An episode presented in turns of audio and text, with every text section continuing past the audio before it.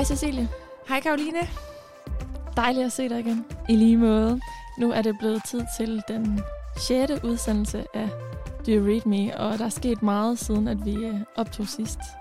Jeg føler lige, vi bliver nødt til at indvige lytterne i, at, at vi øh, så hinanden i går, og har lige været rigtig meget sammen, fordi vi lige er kommet hjem fra en dejlig tur til Berlin. Ja. Hvor vi fejrede, at inden da, der øh, har vi udgivet de første to afsnit af Ja. podcasten her. Og vi er, vi er mega glade for al den feedback, vi har fået allerede, og der er rigtig mange, der har delt det og skrevet til os og kommenteret og lyttet og kommet med rigtig fine tilbagemeldinger. Øhm, så det føles bare sådan helt vildt godt, synes jeg, at være i gang og få al den feedback fra folk. Jeg er helt enig. Det, det gør det meget øh, meningsfyldt, og øh, uanset hvad man gør, har jeg lyst til at sige, altså hvordan man kommer med feedback, så betyder det bare mega meget, fordi vi gør det her øhm, som uafhængige podcaster. Vi tjener ikke noget på det. Vi gør det udelukkende for, at øh, fordi det er sjovt, og fordi vi tror på, at det giver mening for ikke bare os, men også for andre. Så at få det bekræftet, det, øh, det er altafgørende for, i hvert fald, at jeg har lyst til at fortsætte det her projekt. Ja, jeg har det på helt samme måde. Og det er måske også nu, vi så lige skal sige det her med, at øh, vi har jo startet vores Instagram, Do You Read Me, som øh, ja, ligger derude. Der kan I finde os. Og der kan I også komme med idéer til, hvad vi skal læse, eller I kan komme med nogle tilbagemeldinger, eller hvis I selv har læst bøgerne, så kunne det være sjovt at høre, hvad jeres oplevelse har været med det. Og I kan også komme sådan lidt behind the scenes, når vi optager podcaster, yeah. hvad vi laver imellem, at vi udgiver øh, afsnit. Præcis. Så gå ind og følg med, for der sker en masse på Instagram, og der kan man også... Instagram er jo lidt sådan et øhm, community-agtigt, hvor man kan blande sig. Så øhm, det vil vi da helt klart opfordre alle lytterne til at gøre. Ja, og så, og så gå ind og høre podcasten. Altså alle afsnittene findes på Spotify, Podimo, i Apple Podcast. Øhm, Ja. Så gå endelig ind og lyt til øh, afsnittene. Hvis I øh, kan lide det, I hører, så udkommer der et nyt afsnit hver anden fredag. Og øhm, hvis I kan lide det, så må I meget gerne også, øh, eller også hvis der er nogle ting, altså en måde at give feedback på, er jo også ved at anmelde det. Og jeg skal ikke bestemme, hvordan det bliver anmeldt. Men øh, jo mere interaktion der er med vores øh, program, hvad end der på, øh, på Instagram eller i, på de forskellige podcast-platforme, jo øh, større sandsynlighed er der for, at vi kan nå flere, og at det kan blive ved med at give mening for os. Fordi det er derfor, vi gør det. Lige præcis. Lige præcis. Ja. Og nu til øh, læse, dagens læseoplevelse. Ja. ja. Pigedyr Øh, af ja. Cecilie Lind. Det er jo meget sjovt, fordi den her gang, der er det lidt anderledes, fordi vi lige har været sammen i fire dage. Så, øhm, og, vi, og jeg må bare lige sige, altså ikke fordi det skal handle så meget om det, men jeg har bare lige lyst til at sige, sådan at da jeg cyklede herned i dag, så tænkte jeg bare over det der med, hvor fantastisk det er, at man kan sådan noget med en god veninde. Altså, og vi har jo ikke kendt hinanden så længe. Vi mødte hinanden i 2019. Og så vi er jo stadig sådan lidt nye venskaber. Og jeg synes bare, det var, jeg virkelig bare sådan opløftet over det der med, at man kan tage på tur sammen. Og øhm, det, jeg synes bare, det flytter ens venskab så meget, fordi man lærer hinanden meget mere at kende, og man kommer lige det der øh, st- stik dybere, og vi har bare haft så mange gode samtaler om alt muligt. Øhm, altså vores, vores minder og vores barndom og alle mulige ting, som gør, at man lærer hinanden bedre at kende, og det synes jeg bare, det havde jeg bare lyst til at sige, det synes jeg bare var ret fantastisk. Åh, oh, det er sød. Det synes jeg også, det var. Og jeg er altså, helt enig, at altså, det der med at, altså, at have en god rejseoplevelse med en, betyder mega meget. Men jo også bare, når man er veninder og har lært hinanden at kende lidt sent i livet, som vi har, eller senere i livet.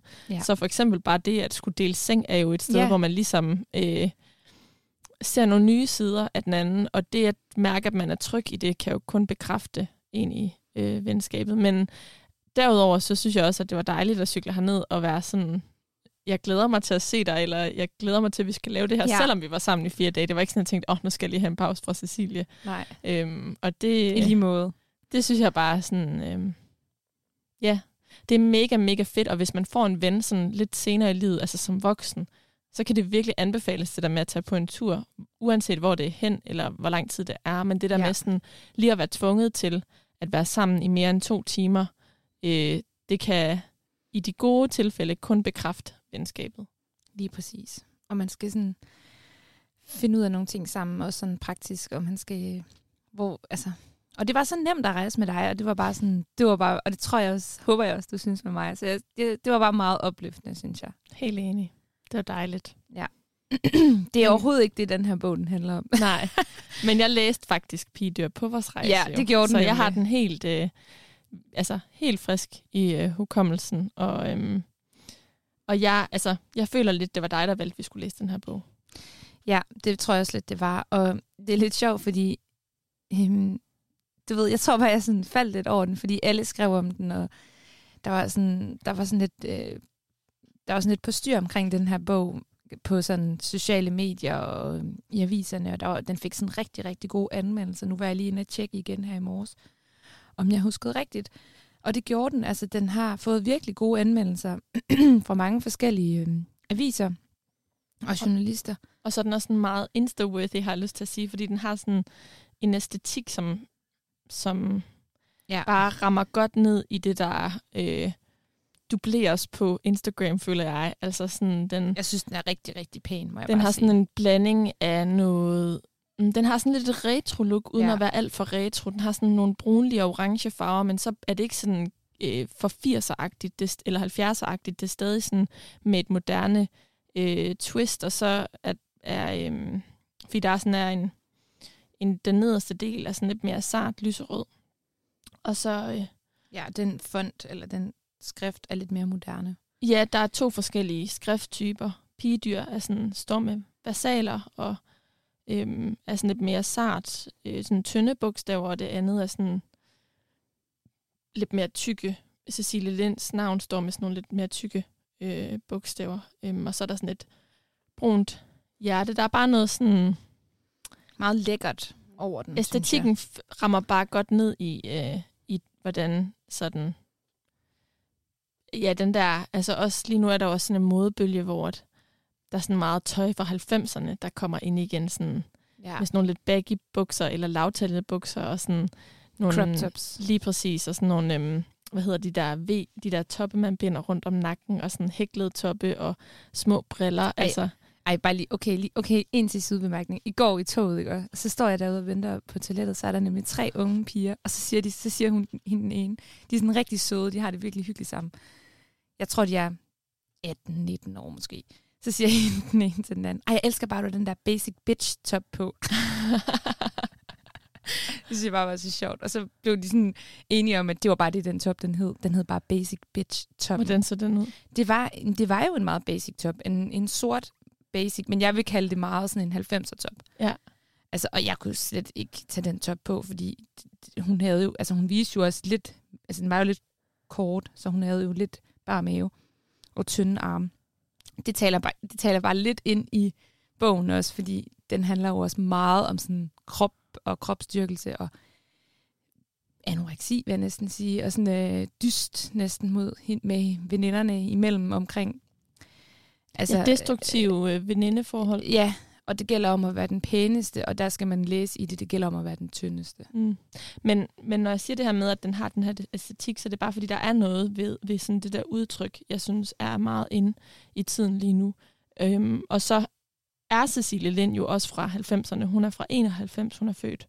Ja. Året før også debuteret i 2010, så hun debuterede virkelig ungt. Ja. Øhm, og har, øh, hun har gået på øhm, forfatterskolen og har både udgivet øh, romaner og digte. Øh, og jeg, jeg, jeg tænkte sådan, at jeg kan huske, hun skrev øh, den, der hedder Mit barn, som udkom i 2019, som handlede om at blive mor, og den var sådan, det var lige der, lige før Olga Ravn udgav Mit arbejde.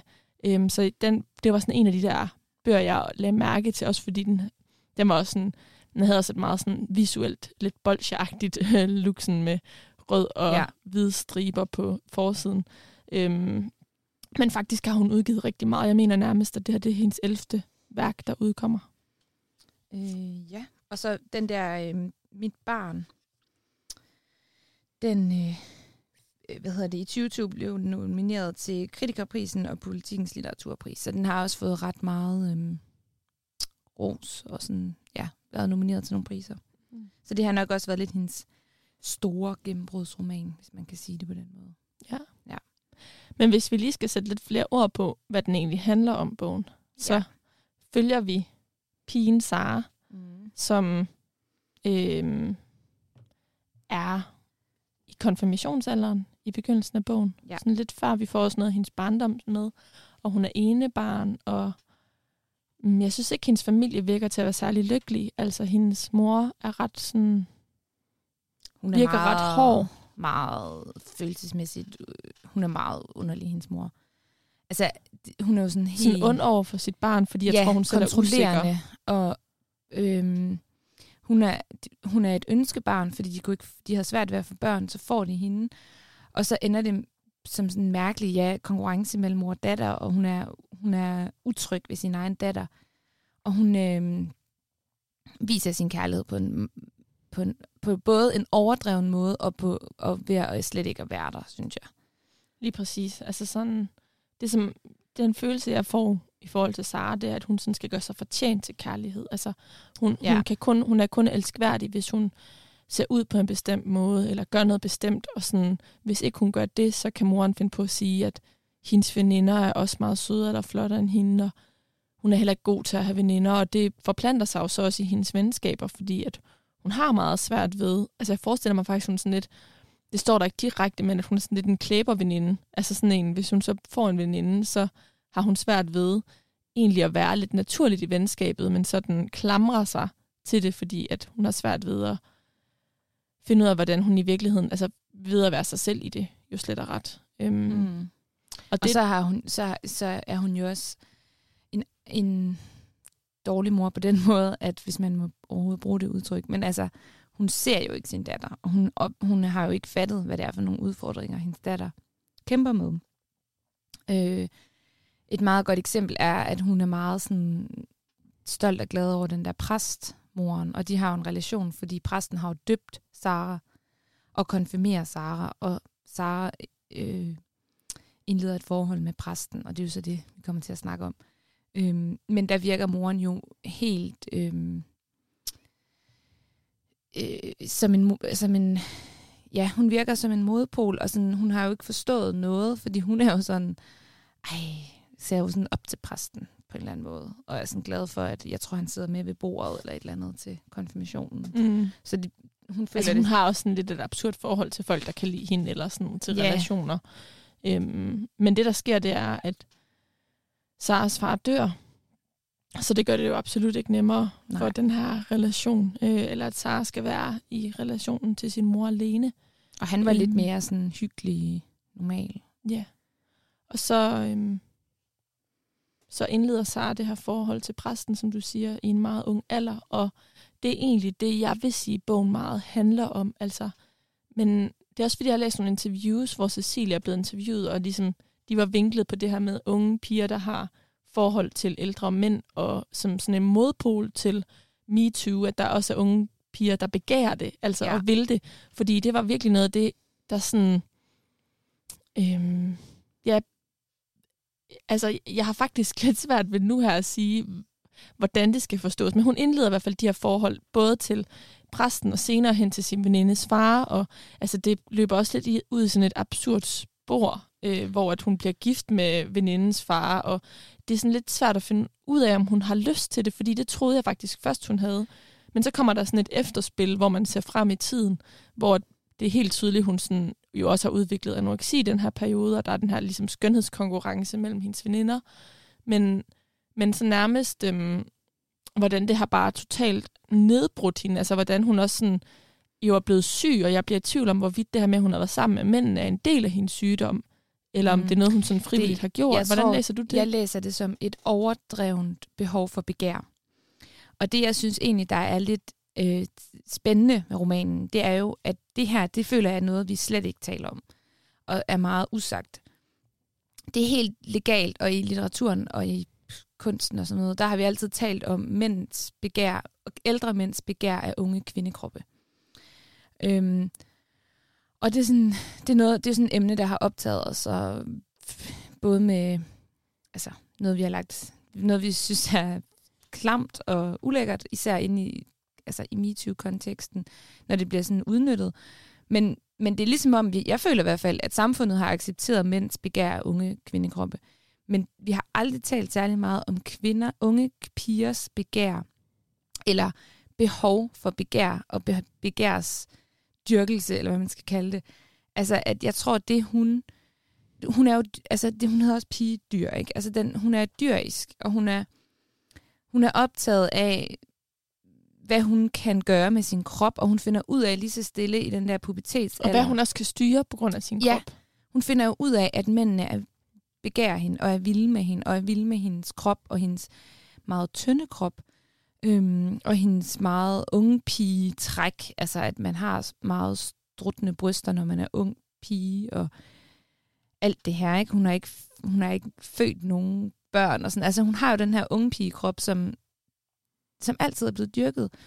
Og jeg, og jeg tror bare, det er sådan et nyt take på det, hvor man ser det fra den fra pigens side, som også kan være fascineret af det begær, og som også kan føle sig øhm, liderlig og, og, og, og virkelig sådan sulten på en eller anden måde. Jamen, men også på sådan, begæret. altså undersøger, hvad begæret er og består af. Og der tror jeg, at det, jeg bliver forvirret over, eller som sådan, i hvert fald øh, gør, at jeg lige skal tænke en ekstra gang, det er det her med, at jeg føler ikke bare, at Sara undersøger det. Altså hun, hun ender for vildt, for vildt. Yeah. hun lader sig jo for, nærmest forføre af det, og forvildre sig ind i nogle forhold, som viser sig at være meget nedbrydende for hende. Altså, øhm.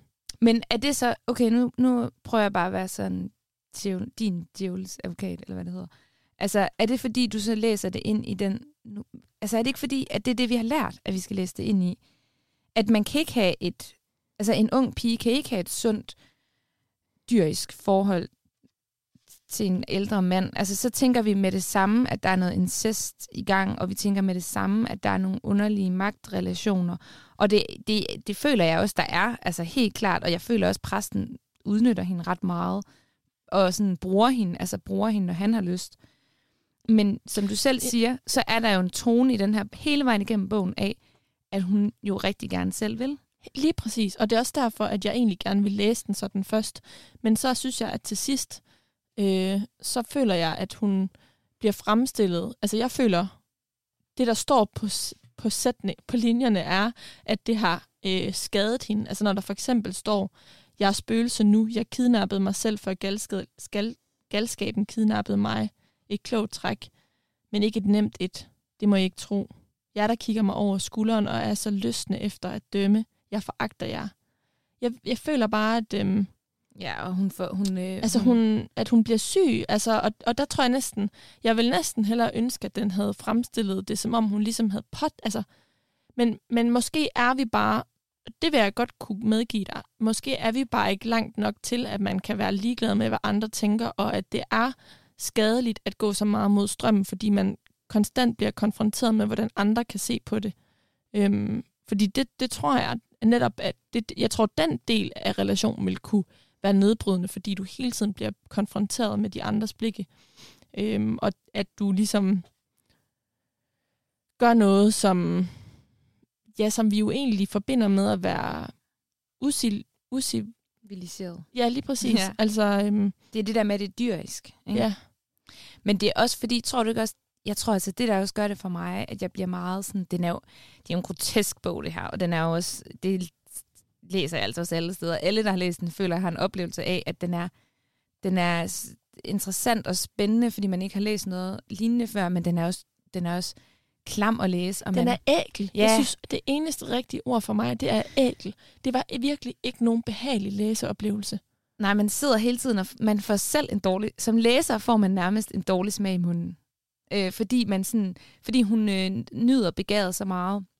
Og jeg kommer til som læser, hvilket jeg tror er mening, til at tænke, åh, oh, okay, sådan, må hun godt det? Og, altså, det, bliver, det er meget sådan penslet ud også jo. Altså, som jeg også sagde til dig tidligere, det der med, øhm, der er bare sådan nogle sætninger, der går igen med hendes tunge bryster, og altså, der er meget sådan kropsstyrkelse på sådan en måde, hvor man føler også, at der er et mandligt blik, der beskuer hende på sådan en lidt, i hvert fald hvad jeg tænker, ubehagelig måde, og så er det det forbløffer en som læser, at hun ikke synes, det er ubehageligt. Altså det er hele tiden det der underlige. Det er sådan ja, lidt... men så føler jeg jo så alligevel, i det, at hun udvikler den her spiseforstyrrelse, og senere hen også som ældre, altså i slutningen... Fantaserer om deres død og sådan noget. Ja, altså, nej, men jeg føler sådan, at det gør hende, altså, det kan være, at det bare er en utroværdig fortæller, men jeg føler, at hun bliver syg, altså, eller at hun er syg, og så gør det her, eller bliver syg af det, det kan jeg ikke finde ud af. Men jeg føler, at altså, og, og han, det kan godt være noget andet, der har gjort, at hun har udviklet anoreksi, men det er jo en sygdom. Altså, det er jo mhm. ikke... Øh, der er jo noget i dit liv, der er i ubalance, så altså, øh, der, er, ja. der er noget, der skal, du skal, man skal tages hånd om. Øhm, og det, altså, og der tror jeg, jeg ikke rigtig kan, jeg kan ikke lige placere det her forhold med, med mændene, altså om, hvor stor det, en del af roden af problemet det er. Ja, eller er det veninderne eller samfundet? Altså det, det, det har jeg sgu svært ved at finde ud af, men... Men det blander sig jo også det hele. Ja, og så synes jeg noget, der er helt vildt interessant, som du siger, det er jo netop, hvordan vi har talt om piger og pigers begær. Vi taler tit om, hvordan drenge, små drenge nærmest, unge drenge, kan se porno og finde ud af, at de har en tissemand og onanere, mm. hvor at pigers begær jo ikke er blevet undersøgt, og vi taler også om øh, Freud og noget freudiansk, altså hvor det er manden, der ligesom søger sin ja. mor, og det er jo faktisk lidt det, der er tilfældet her, altså en eller anden kvindeskildring af ja. en kvinde, der, eller en pige, der, der ud, undersøger, udforsker mm. sit begær og sin seksualitet, og jo altså søger mod noget, noget Altså det er også fordi, det jeg sådan leder lidt efter, er det, at det her i bund og grund, det dyriske element i det, og den her begærs ting, er det i virkeligheden mega naturligt. Altså, er det bare fordi, vi i samfundet har lært, at piger, uha, I må ikke have de her følelser, og piger, I må ikke være så dyriske, og I må ikke have lyst til ældre mænd. Altså, det er jo noget, vi har lært, at man ikke må. Men det kan da være, altså, altså jeg tænker bare, at om der er et meget naturligt øjeblik i enhver pubertetspigekrop, som finder ud af, at nu er jeg et seksuelt væsen, øhm, opdager nogle nye blikke på sin krop, finder ud af, at man, man øhm, ja, altså at man har den her erotiske stemning over sig, og det kan, det kan få mænd til at føle en masse og tænke en masse. Og at man måske også kan synes, det er meget spændende og lidt pigerne og sådan. Mm. Men at, grænsen er jo så i forhold til, hvornår der er tale om incest, fordi i min optik, tænkte jeg heller ikke, det her det er incest, fordi at hun jo virker til at have lyst til det selv, altså og, og ligesom opsøger det selv. Øhm, og det er jo der, hvor så med hendes sygdom, udnyttet. altså hendes psykiske ustabilitet, eller hvad man skal kalde det, der bliver jeg sådan i tvivl om, hvor meget hun egentlig gerne vil det. Øhm, men jeg tænker jo, at det, det er jo det er jo, når der er en ulig relation, altså hvis nu, at hun ikke havde lyst, at det ville være et problem, altså så vil vi jo kalde det incest, og jeg tænker, at, at forskellen i den relation aldersmæssigt er jo, at den unge pige vil stadig være i et stadie, hvor hun undersøger sin seksualitet, men den ældre mand vil jo have været den proces igennem, så det er jo en ulig relation, og det er der, jeg tror, hvor man kan vil beskytte den, øhm, den yngre part, fordi at ja. man ikke har samme erfaring, øhm, refleksionsniveau endnu. Øhm. Ja, og der er jo også en vis udnyttelsesgrad til stede, læser jeg ind i det, i hvert fald med præsten. Altså det er, præsten har jo sin egen hustru, og når hun ikke er hjemme, ringer, skriver han lige pludselig de her meget seksuelle beskeder til, til Sara. Altså, så det er sådan, nu... nu hun skal jeg, også stå til rådighed, ja, når han kan. Når han, det er jo også en urel, ulig relation. Præcis, når han har lyst, skal hun komme. Og så har hun, altså, det der så forvirrer os som læser, det er, så skriver Cecilie Lind ind i det, at Sara har, har også lyst. Og så er det, vi bliver dybt forundret, fordi vi ikke er vant til den øh, balance i, i sådan en relation. Men egentlig så tror jeg, at man kan læse den her roman og tænke, at det er incest. Jeg tror også, der er nogle incest øh, elementer i det. Men jeg tror også, man kan læse det, at det er en dyrisk begærtræng. Og jeg tror... En seksuel undersøgelse. I en seksuel undersøgelse. En, en ung pige, der bliver voksen. En ung pige, der får drifter og lyster. Og, øhm, ja, altså jeg tror, tror du ikke, at det er sådan en bog, hvor man kan sige, der er jo ikke noget facit. Altså vi skal... Vi, Man Vi læser også undersøger det, ind. Ja, ja, og man læser jo også det ind, som man... Altså, man trækker jo på sine egne erfaringer, egne oplevelser øh, med et lignende, altså med emnet. Ja. Men, men jeg synes, det der er interessant, det er jo det samme, som også er interessant i forhold til MeToo, det er, at der er fortællinger, hvor at en mandlig chef øh, får en relation til en... Øh, det, det kan jo også være et andet køn, men altså hvor en chef, øh, højtstående person, får en relation til en mere lavstående Praktikant person Eller øhm. Ja. i, på en arbejdsplads. Og der vil der være situationer, hvor at det er MeToo, fordi at den lavstående, lavere stående person egentlig ikke ønsker øh, relationen. Øhm, Men ser det, som en, ser det som noget magt, og ser det som en svær situation at komme ud af, fordi han har magt over hende. Lige præcis. Og samtidig så vil der også være relationer lignende, som umiddelbart vil se ud på samme måde udad til, men hvor det ikke er MeToo, fordi at den laverstående person har et ønske om relationen og selv indgår i den. Altså, så, så det er bare ikke så sort-hvidt, og det tænker jeg jo Ja. det samme her, at der vil være relationer, hvor det her vil være dybt forkert, fordi at øh, den person, der er tilsvarende Sara, på ingen måde har et ønske om det, og alligevel gør det, eller bliver forvivlet ind i det, eller tror, at hun har lyst til det, Ja. og finder ud af senere hen, det havde hun faktisk ikke lyst til. Og så vil der være relationer, hvor at lysten er ægte, og derfor kan vi ikke, Mm. er det svært, og, altså jeg synes, det er super godt at få sådan en fortælling her, fordi den også nuancerer skildringen, men jeg vil nok ønske, at den havde stået lidt klarere for mig. Altså, der er elementer, jeg bliver forvirret af, og når det er sagt, så vil det nok også være lidt... Øhm, så er det nok også fordi, at det kan være svært at placere fortællingerne 100%, og det skal være op til egen fortolkning. Og at, at, at i alle fortællinger der, vil der være lidt træk af nogle forskellige øh, Ja. andre fortællinger. ja, og det er måske også det, hun sådan går ind i det med, en lidt undersøgende måde at skrive den her roman på. En, det, det eneste lille sådan, øh, men i forhold til alt, hvad du lige sagde der, øh, det jeg tænker, der også kan måske gøre, at vi bliver sådan fortsat forvirret omkring det, eller har nogle, nogle ambivalente følelser med det, er det ikke også det der med, at hun kun er 13? Altså, er det ikke fordi, at hvis hun nu var 19 eller 18, så havde vi været mere, måske endda bare 17, så havde jeg været mere sådan øh, med på præmissen om, at selvfølgelig kan hun forelske sig i øh, en voksen mand. Der er en eller anden udvikling, som ikke har fundet sted endnu. det er det. Og så er der nok nogen, der vil sige, jamen nogen de udvikler sig hurtigere end andre. Det kan også være et argument, men jeg vil give dig helt ret i.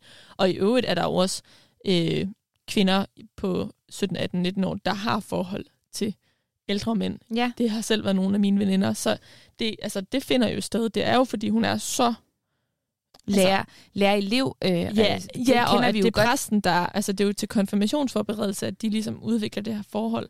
Altså, det er jo også det, at den der... For, at, at, at, den der, at forholdet er betinget af en eller anden situation, som er ulig. Altså Ja. en, som en situation, som er bundet op på, at relationen er ulig. Fordi han er den voksne, og hun er barnet. Og han hun er endda stadig præst. et barn. Det er også sådan en ekstra lag. Han er endda præst. Altså, han døber hende. Han konfirmerer hende. Han åbenbarer troen for hende. Han er... altså, det er også sådan en ekstra absurditet på en eller anden måde, at han har det der... Altså, lidt Det, synes, guddommelige. det har jeg ikke tænkt. Men det, men det synes jeg da, der bliver skrevet lidt ind i det. Altså sådan, fordi at han har jo... Øhm, Og det synes jeg ikke, der er lagt vægt på i øh, teksten. Det har jeg heller ikke tænkt. Altså jeg tænker, at præster har jo ligesom mange dyriske sider, som... Ja, men præster er jo tit eller- nogle altså- folk, altså hun kommer jo også fra et lille samfund, det er jo nogen, man ser op til. Og han kommer, Ja, det er klart, han har sådan en ophøjet status. han har jo en op, præsten har jo alle dage haft en ophøjet status, ikke? Og øh, jeg tænker også bare, at han repræsenterer Guds hus. Det ved jeg ikke, det synes jeg bare, der er noget absurd i på en eller anden måde, fordi det er meget sådan rent, og, og Ja, det synes jeg skulle er lidt en gammel fortolkning af, af, af kirken, det der.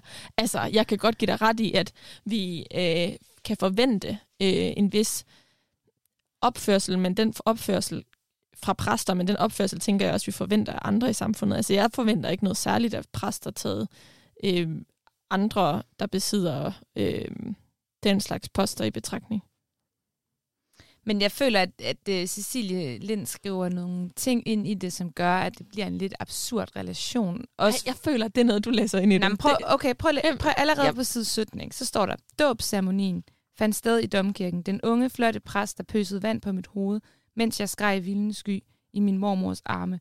Hun stod fader bollede mig 14 år senere så godt og ivrigt, at jeg tabte mit hjerte til ham. Han var med til dåbsfesten i min forældres hus som æresgæst. Han udbragte en skål for min fremtid, for det liv, der lå foran mig og var mit at leve. Altså, som æresgæst. Der føler jeg bare, at han har, han har en ophøjethed. Det føler jeg bare, at hendes mor, der... Altså, det er jo også lidt mærkeligt at invitere præsten med til, do, altså til, til den efterfølgende ceremoni og sådan. Altså, det, det synes jeg er dem, der har et gammelt... Altså, det, jeg, har, jeg, jeg har ikke tænkt... Øh, jeg synes, det er lige så absurd, som hvis det havde været i en anden øh, offentlig institution. Øhm, men jeg kan godt forstå, at der er nogen, der vil tænke det, fordi at rent historisk har der nok været en udbredt øh, hang til det. Ja. Altså, det, ja, det, jeg kan ikke lade være med at læse øh, gammel historie ind i det, må jeg sige. Men øhm, det, det kan er også, også fordi bare de er være... skrevet lidt ældre. Altså, sådan, der er jo også nogle af de der vendinger, som ikke er sådan vildt moderne. Altså, man får også følelsen af, at det er sådan et umoderne samfund, synes jeg. Men det er det i virkeligheden slet ikke. Den foregår i øh, 2020, mener jeg det. Jamen, den foregår i fremtiden. Nej. Jo. Den, for, altså, den foregår i 2020, da hun er 13. Ja, nutiden. Og så er fremtidsbordet, det er 2028. Ja, præcis. Nå. Men altså, der er også noget, okay, på side, nu, det, nu er der, jeg insisterer også bare nu, men det er sådan på side 114, så står der for eksempel, hans uldfrække er dit slot, i lommerne er der muslinger, hans datter samlede dem på stranden, kvitteringer, for vin han har budt mig, budt dig, Jesu blod, på baren, din spredte ben i den lårkorte. Se her, siger han, og smiler, som den smukkeste vintersol, og peger på en rose, der står alene ved et stakit. Det er Jesus, det er mig.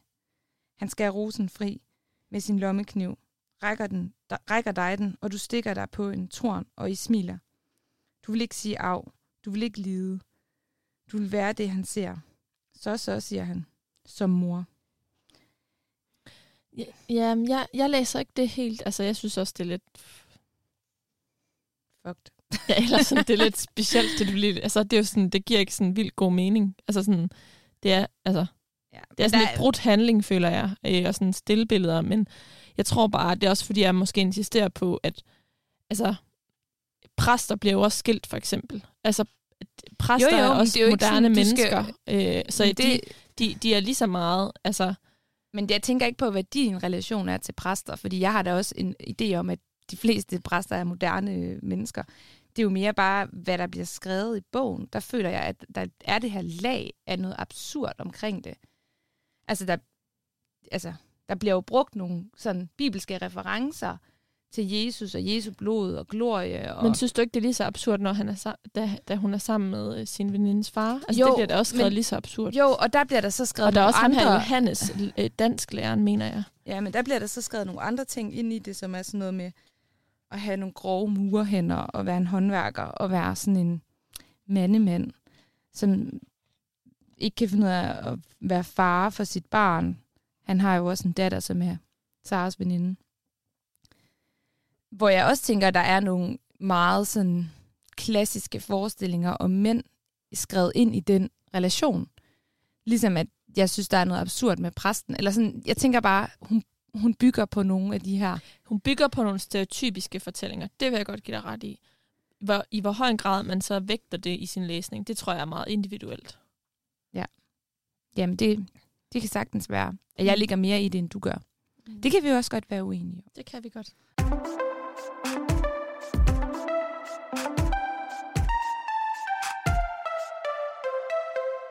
Altså, hvis vi lige skal vende, hvad vi så... Mm, hvordan det har påvirket os at læse den her bog, så vil jeg nok grundlæggende sige, at Altså, ja, som jeg sagde før, jeg synes virkelig ikke, det var en behagelig læseoplevelse. Og jeg tror heller ikke, at jeg ville have læst den her, hvis ikke du havde foreslået, at vi skulle læse den.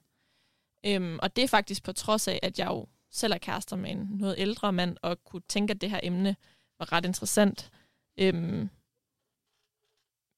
men men ja, ja, jeg tror bare, at... Øhm,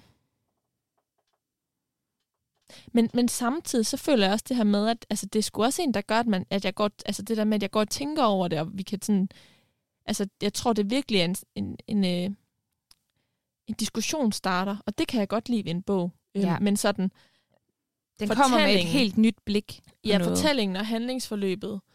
Øhm, det er ikke det, jeg husker fra læsningen her. Det er mere de samtaler og debatter, som den kan i gang sætte. Og det er jo om noget, om noget, der, altså noget, der gør, at den her bog har værdi i vores samfund. Øhm, men, men jeg synes sådan som fortællinger, som oplevelse, så, så, så, så kommer den ikke til at lære sig sådan Nej. voldsomt hos mig. Jeg vil give dig ret i, at det var en ubehagelig læseoplevelse. Øh, men det, det er meget bevidst øh, valgt af forfatteren, tror jeg. Øhm, det, jeg synes, der er meget interessant ved den, nu hvor jeg har sådan tænkt lidt mere over det, det er, at jeg kan godt lide, der er den her, sådan, at den stiller sig et sted, hvor hovedkarakteren er ikke enten stærk eller svag. Hun er begge dele. Og hovedkarakteren er ikke... Øhm, altså, det er ikke så, den, den stiller sig hele tiden imellem nogle modpoler. Og det kan jeg meget godt lide. Fordi den kommer ikke med noget, hvor vi bare kan sige, nå, det er sådan her, vi skal forstå hende. Altså, vi er dybt forundrede, vi er dybt forvirrede som læsere, og vi sidder stadig... Vi, det er sådan en bog, vi kan blive ved med, tror jeg, at tale om og diskutere, og vi kan blive ved med at tænke over, hvad er det, der er med det her dyriske element, og hvad er det med den her begærstrang, og er det incest, eller er det, går det for langt, går det ikke for langt? Altså, hun, hun stiller sig hele tiden imellem øhm, modpolerne, og det synes jeg er et meget interessant sted at skrive en bog. Og det er der, hvor den også bliver sådan lidt særlig og lidt øh, unik, føler jeg. Og så synes jeg, det er meget spændende, at hun kommer med et helt andet blik på noget, som vi, jeg oplever, at vi er bange for at tale om, og ikke har talt ret meget om. Og det er meget op i tiden at gøre det, og det er meget, det er noget, jeg, hvad kan man sige, værdsætter meget, at forfattere tør gøre det, og prøver at sætte sig et, ud et nyt sted, vi ikke kender. For det er modigt. Øhm, så, på måde, så på en måde er det jo også en meget modig roman, det her. Helt enig. Hvis nogen af jer, der har lyttet med, har læst den, og øhm, ja, altså, har lyst til at byde ind med, hvordan det kan forstås, for som du siger, så kunne vi nok godt fortsætte den her snak. Ja. så må I endelig øh, skrive til os. I kan, øh, som vi sagde indledningsvis, finde os på Instagram ved at søge efter Do You Read Me. Øhm, I kan også sende os en mail. Øh, Nej, vi har ikke fået lavet en mail endnu. nej, Ikke det klipper jeg lige ud. Øhm, eller ja. I kan øh, anmelde podcasten eksempelvis øh, iTunes og øh, skrive lidt om, øh, hvad I synes om podcasten og for eksempel pigedyr. Øh, vi vil meget gerne fort, fortsætte diskussionen. Øh, Jeg synes, det kunne være rigtig jer. sjovt at få lytternes oplevelse af pigedyr. Fordi jeg tror, den, kan, den, den går mange veje, den her bog. Mm. Jeg tror, der er mange oplevelser med den. Ja. Ja. Til næste gang, der skal vi læse en bog, som øh, på mange, mange måder, ligesom den her, også øh, sætter spotlys på øh, et emne, der ikke er blevet belyst så meget. Lige præcis. Og der er stor forventning til den her bog. Det er der. Det er øh, Tine Høs Sult, Ja. som øh, Som nok vil er en af vor, vores yndlingsforfattere. Tine Høgh er en af mine øh, yndlingsforfattere, nulevende forfattere uden tvivl, så store forventninger, og samtidig også sådan lidt mm, skepsis, fordi at den øh, efter sine øh, er meget anderledes, og øh, ja, der skulle være mange, eller jeg har en forventning om, at det er en anderledes læseoplevelse end hendes forrige, øh, så at det er også sådan lidt med en, nogle blandede følelser, jeg skal gå til den læseoplevelse. Ja, helt enig. Tak fordi, at øh, I lyttede med, og tak fordi du vil snakke med mig, Cecilie. Ja, i lige måde. Du lyttede til Do You Read Me? Jeg hedder Cecilie Strogaard. Og jeg hedder Karoline Kjær Hansen.